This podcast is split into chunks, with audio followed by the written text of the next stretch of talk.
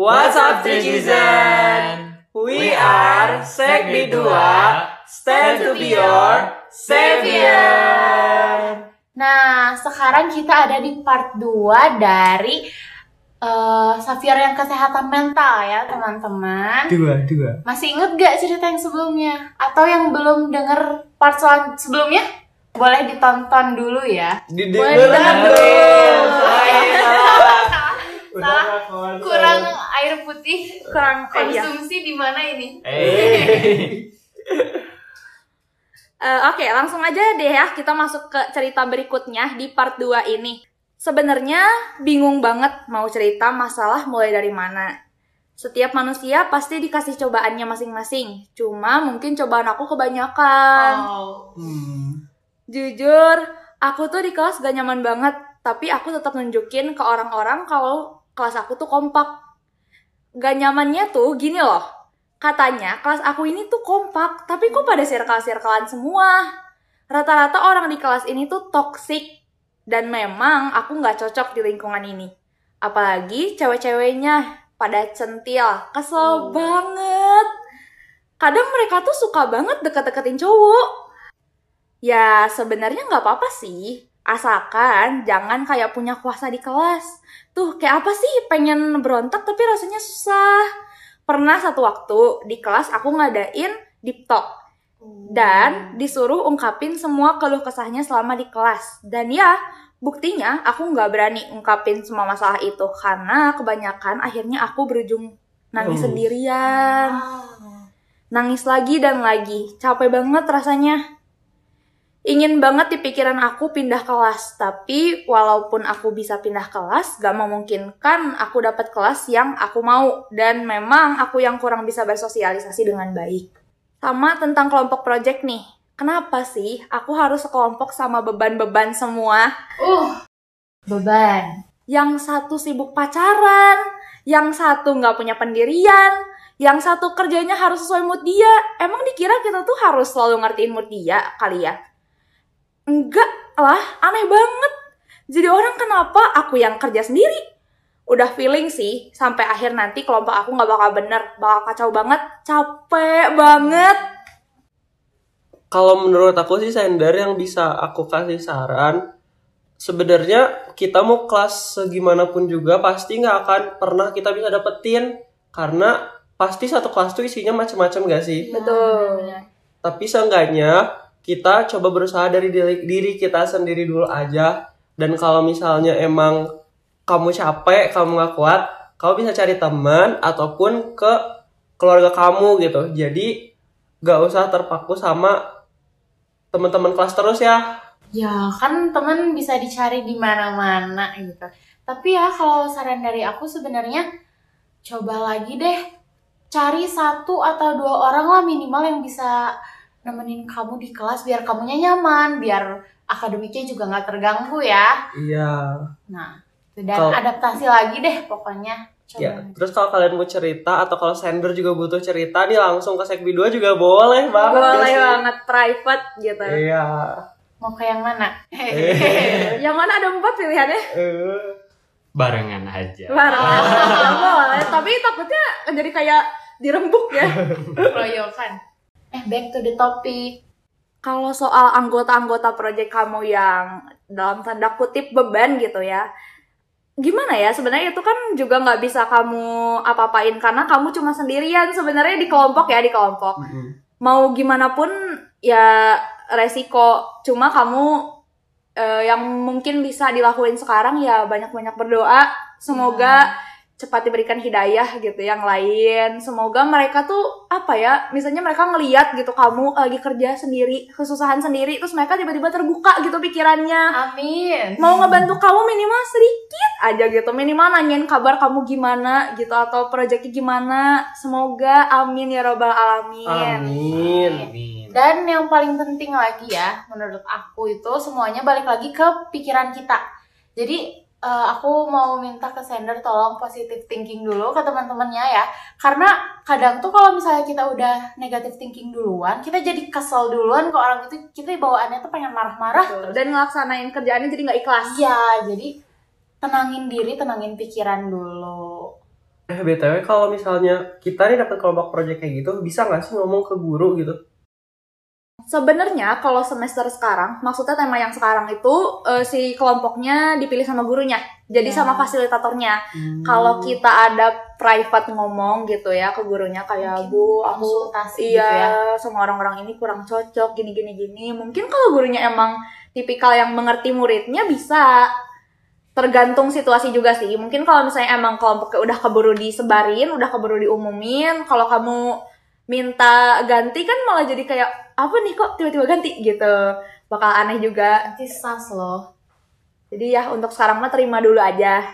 Oke, semangat deh buat sender buat ngejalanin project sama kehidupan kelas kamu nanti gitu karena sebentar lagi juga kita bakal naik kelas dan Iya. teman kelas juga bakal ganti. Semangat terus ya. Oke deh, kita langsung lanjut ke the last Story. Story. The last story in the podcast. Last but not least. Oi. Widih. kerasa singkat banget gak sih dari Xavier Xavier sebelumnya? Iya. Tapi maknanya bisa- maknanya sangat Baik. dalam. Banyak pesan juga yang diambil. bener. Kita lanjut aja ya ke cerita terakhir. Halo, ini pertama kalinya aku menulis cerita untuk podcast Maluci. Oh ya, BTW bisa ditulis Xavier ya. Iya. Aku berharap cerita ini dapat dibacakan di podcast agar orang yang memiliki kondisi mental seperti aku tidak merasa merasa sendiri. Bahwa ada orang lain juga yang memiliki kondisi yang sama, sedang berjuang untuk menjalani kehidupannya. Maaf ya kalau ceritanya sedikit panjang, nggak It's apa-apa. okay. It's okay.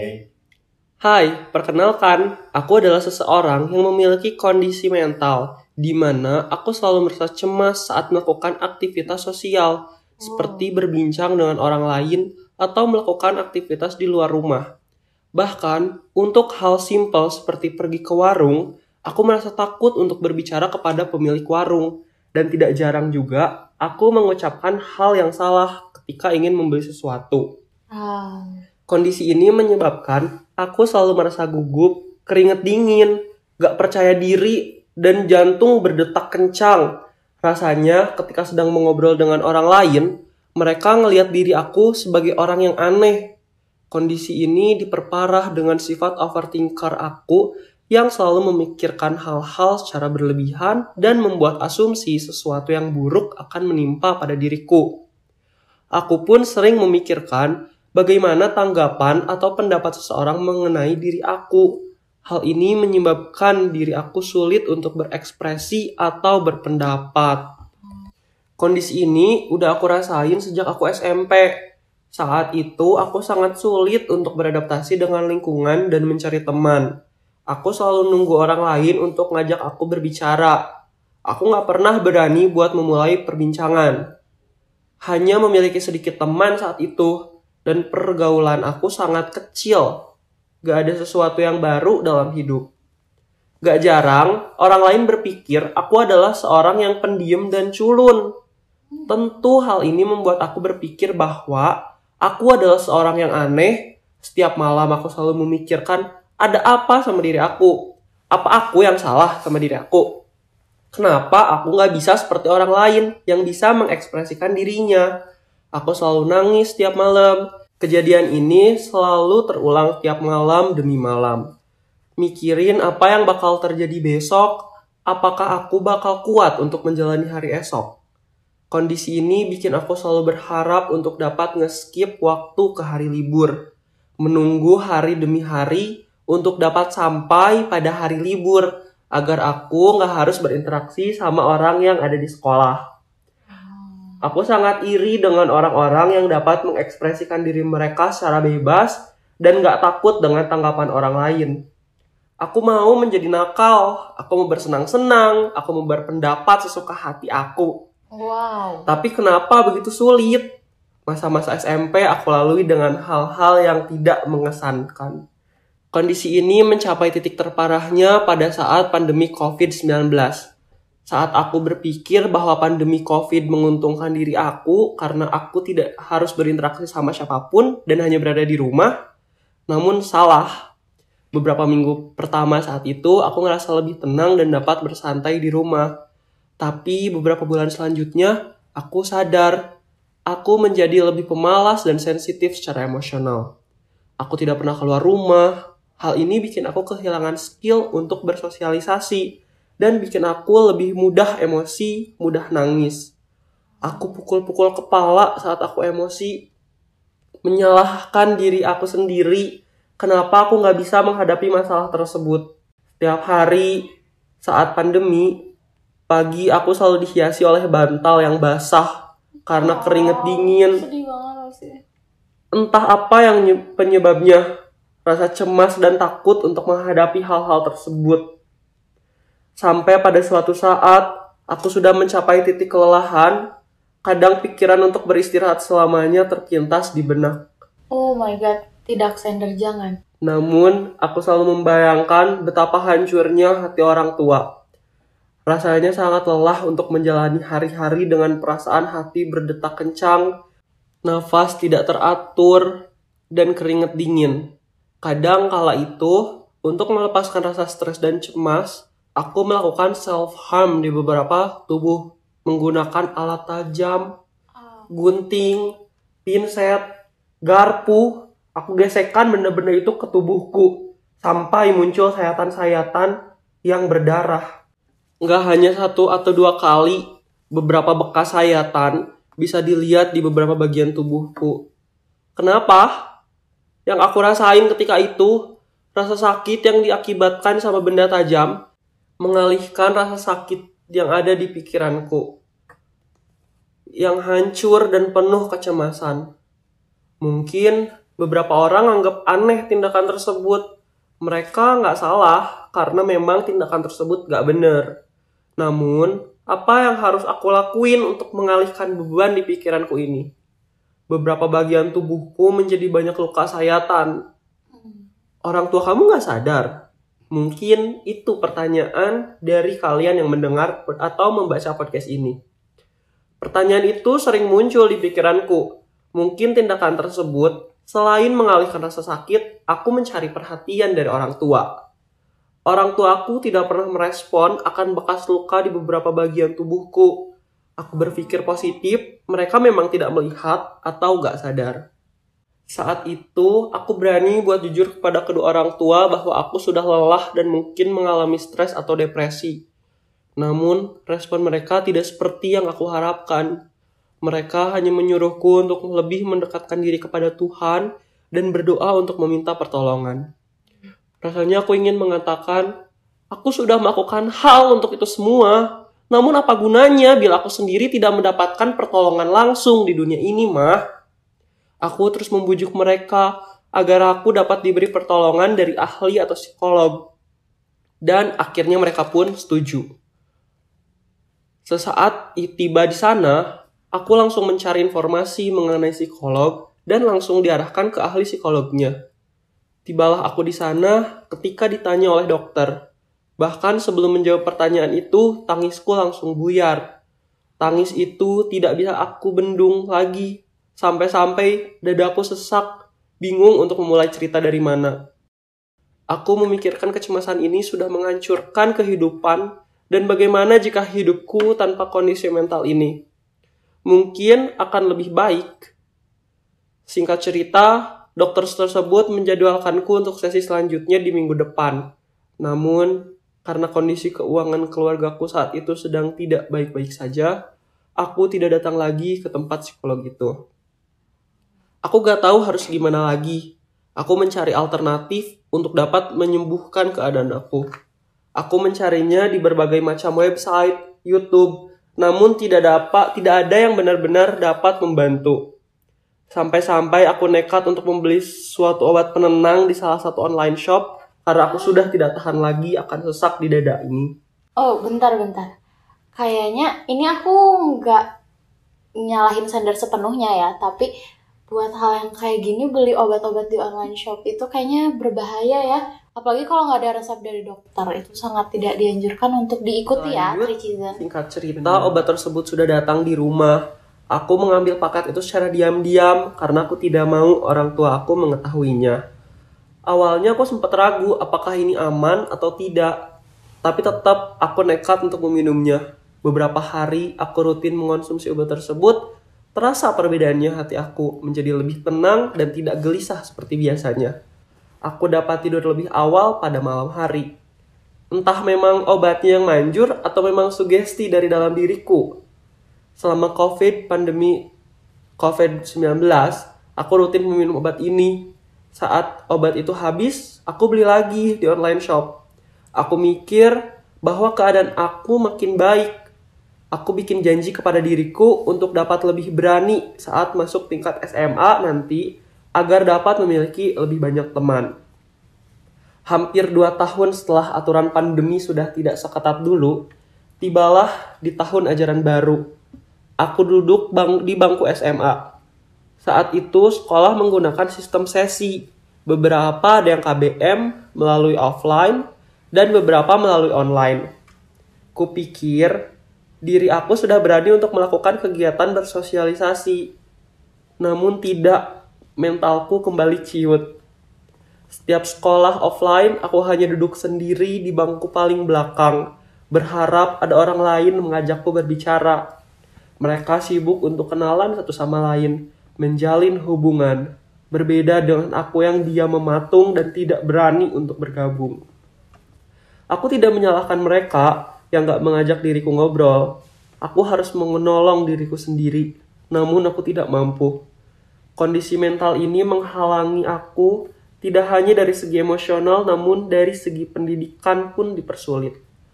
Aku tidak pernah berani untuk menjawab pertanyaan-pertanyaan yang diajukan oleh guru, padahal sering kali aku mengetahui jawabannya. Kesempatan menjawab itu sering kali diambil oleh orang lain Aku selalu merasa takut pada beberapa mapel yang tidak aku mengerti. Aku takut akan ketidaktahuan dan menganggap ketidaktahuan itu menjadi sebuah ancaman bagi diri aku. Membuat aku selalu merasa resah, cemas, deg-degan setiap pada mapel yang aku tidak mengerti atau gurunya aku takuti. Beberapa kali aku memberanikan diri untuk dapat menjawab pertanyaan guru. Jantung aku rasanya jatuh seperti sedang bermain wahana kora-kora dan bibirku bergetar kecil seperti orang yang sedang ketakutan untuk mengucapkan jawabannya. Aku seperti terbata-bata. Benar-benar aku dirugikan oleh kondisi aku yang sekarang ini. Nilai akademisku pun menjadi tidak maksimal. Tidak jarang aku sedang melakukan ujian. Aku tahu jawabannya, namun karena aku sudah dikelilingi oleh rasa takut, sehingga membuat aku menjadi panik dan membuat aku berpikir tidak jernih. Membuat aku lupa dengan jawaban ujian tersebut. Aku kalah dari mental dan akademis. Apalagi pada saat presentasi di depan kelas sendirian, aku dapat merasakan tatapan orang lain yang terasa sedang menjudge aku. Seringkali di kelas menjadi hening saat aku presentasi sehingga hanya suara aku yang terdengar.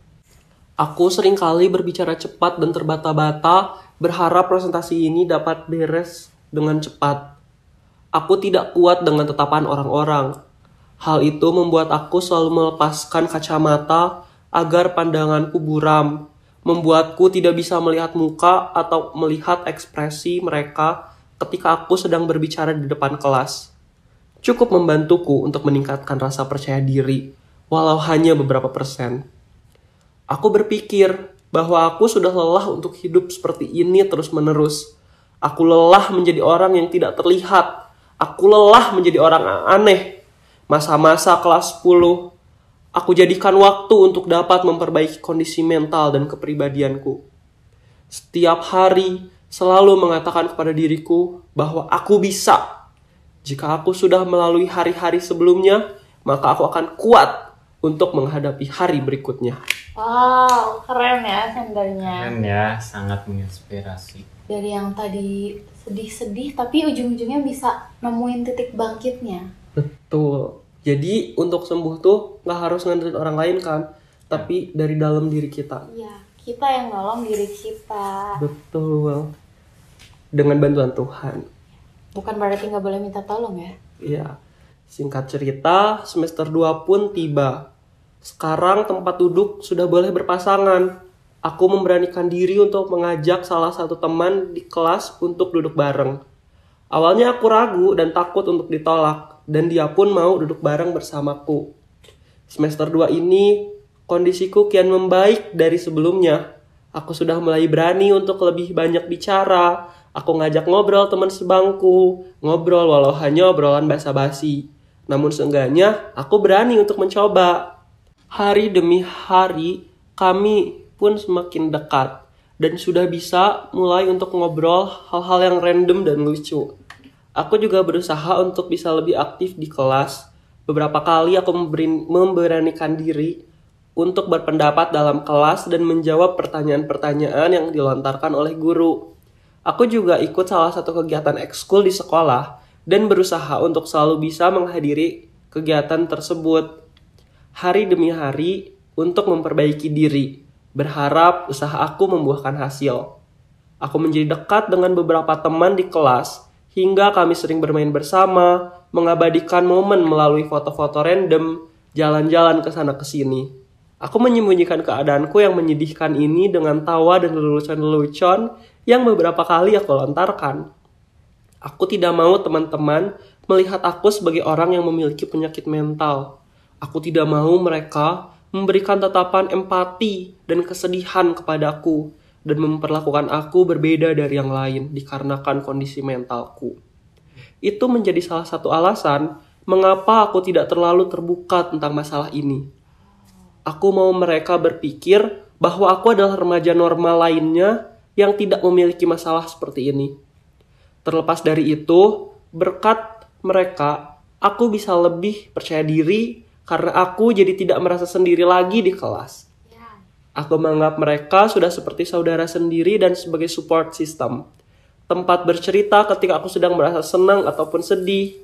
Di sini, aku menjadi lebih paham akan diriku dan bagaimana cara mengontrol emosi-emosi yang ada di dalam diriku ini.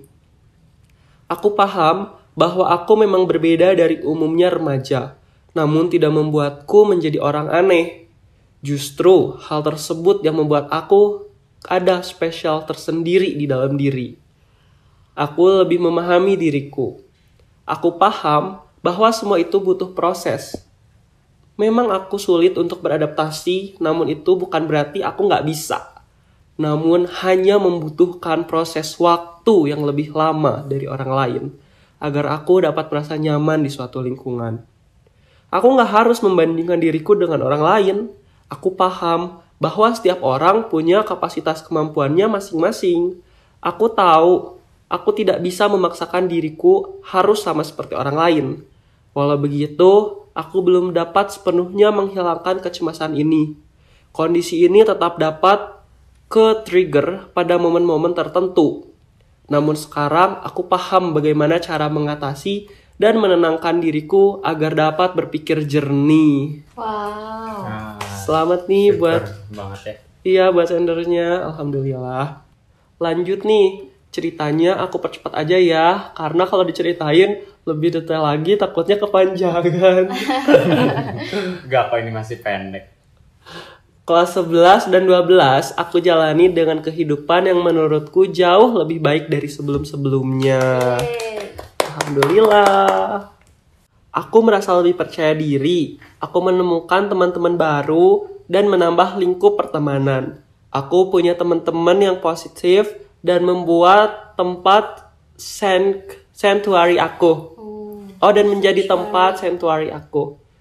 Terima kasih kepada teman-temanku yang selalu mende- mau mendengarkan cerita aku, baik itu cerita sedih atau bahagia. Peningkatan ini tidak hanya dari segi mental, namun dari segi akademis juga, aku merasakan ada peningkatan.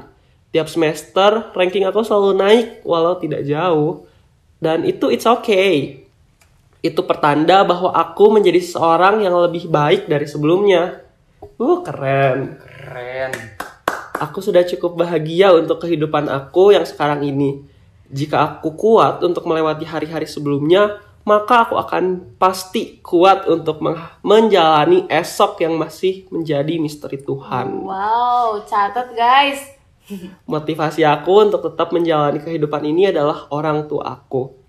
Walaupun pada beberapa momen tertentu mereka tidak memberikan dukungan yang aku mau, tapi mereka tetap berusaha untuk memberikan yang terbaik kepada anak-anaknya. Aku mau membahagiakan orang tuaku di hari tua nanti. Agar mereka dapat bersantai dan tidak bekerja lagi. Menikmati masa tua dengan menghabiskan waktu untuk membuat memori-memori. Aku sayang orang tuaku dan teman-temanku yang sudah mendukungku dan selalu ada. Semoga Tuhan selalu menyertai kalian semua. Amin. Untuk teman-teman yang mempunyai kondisi mental seperti aku, kalian jangan takut sendiri ya. Masih banyak kok yang diberikan cobaan seperti itu di luar sana. Itu artinya Tuhan tahu kalau kita kuat untuk menjalani cobaan tersebut. Emang berat, tapi kalian pasti bisa. Iya. Semuanya akan baik-baik aja. Semangat untuk kita semua. Yeay. Selamat ya buat Trichizen sudah bisa mengatasi kecemasannya dan alhamdulillah mentalnya juga sudah sehat Oh, gitu baik ya. Iya, sudah lebih baik. Dilihat, didengar-dengar nih dari tadi, dari awal sampai akhir itu ceritanya bener-bener roller coaster ya. Kayak naik turun banyak banget plot twistnya dan menurut aku sendernya udah keren banget sih. Sampai di titik sekarang ini udah keren banget. Bener. Intinya jangan cepat untuk menyerah gitu dan berusaha karena apa yang diberikan Tuhan itu nggak akan lebih dari kemampuan kita gitu ya. Ya, dan pasti ada hikmahnya. Semuanya pasti bakalan ada hikmahnya. Nggak mungkin dong kita dikasih sesuatu cobaan yang sia-sia. Oh iya, dan lagi satu eh, penting banget buat kita cari satu aja minimal temen ngobrol kayak ya setidaknya bisa meluapkan semua emosi kita, semua eh, beban dalam hidup kita. Betul. Nah, nggak kerasa nih udah ada di ujung Ujung Episode. acara. episode. Ini nggak ikut briefing tadi. Maaf banget ya. Oke deh, Trichizen. Jangan lupa untuk tetap semangat untuk menjalani kehidupan kalian karena Tuhan tahu kita masih kuat untuk menjalani hidup ini. Semoga cerita-cerita yang udah kita sampaikan ini bisa jadi manfaat ya buat kita semua. Semoga juga kita bisa selalu bahagia. Amin. Oke deh, segitu aja Trichizen. Jangan lupa untuk terus nantikan Savior episode-episode yang selanjutnya. See you.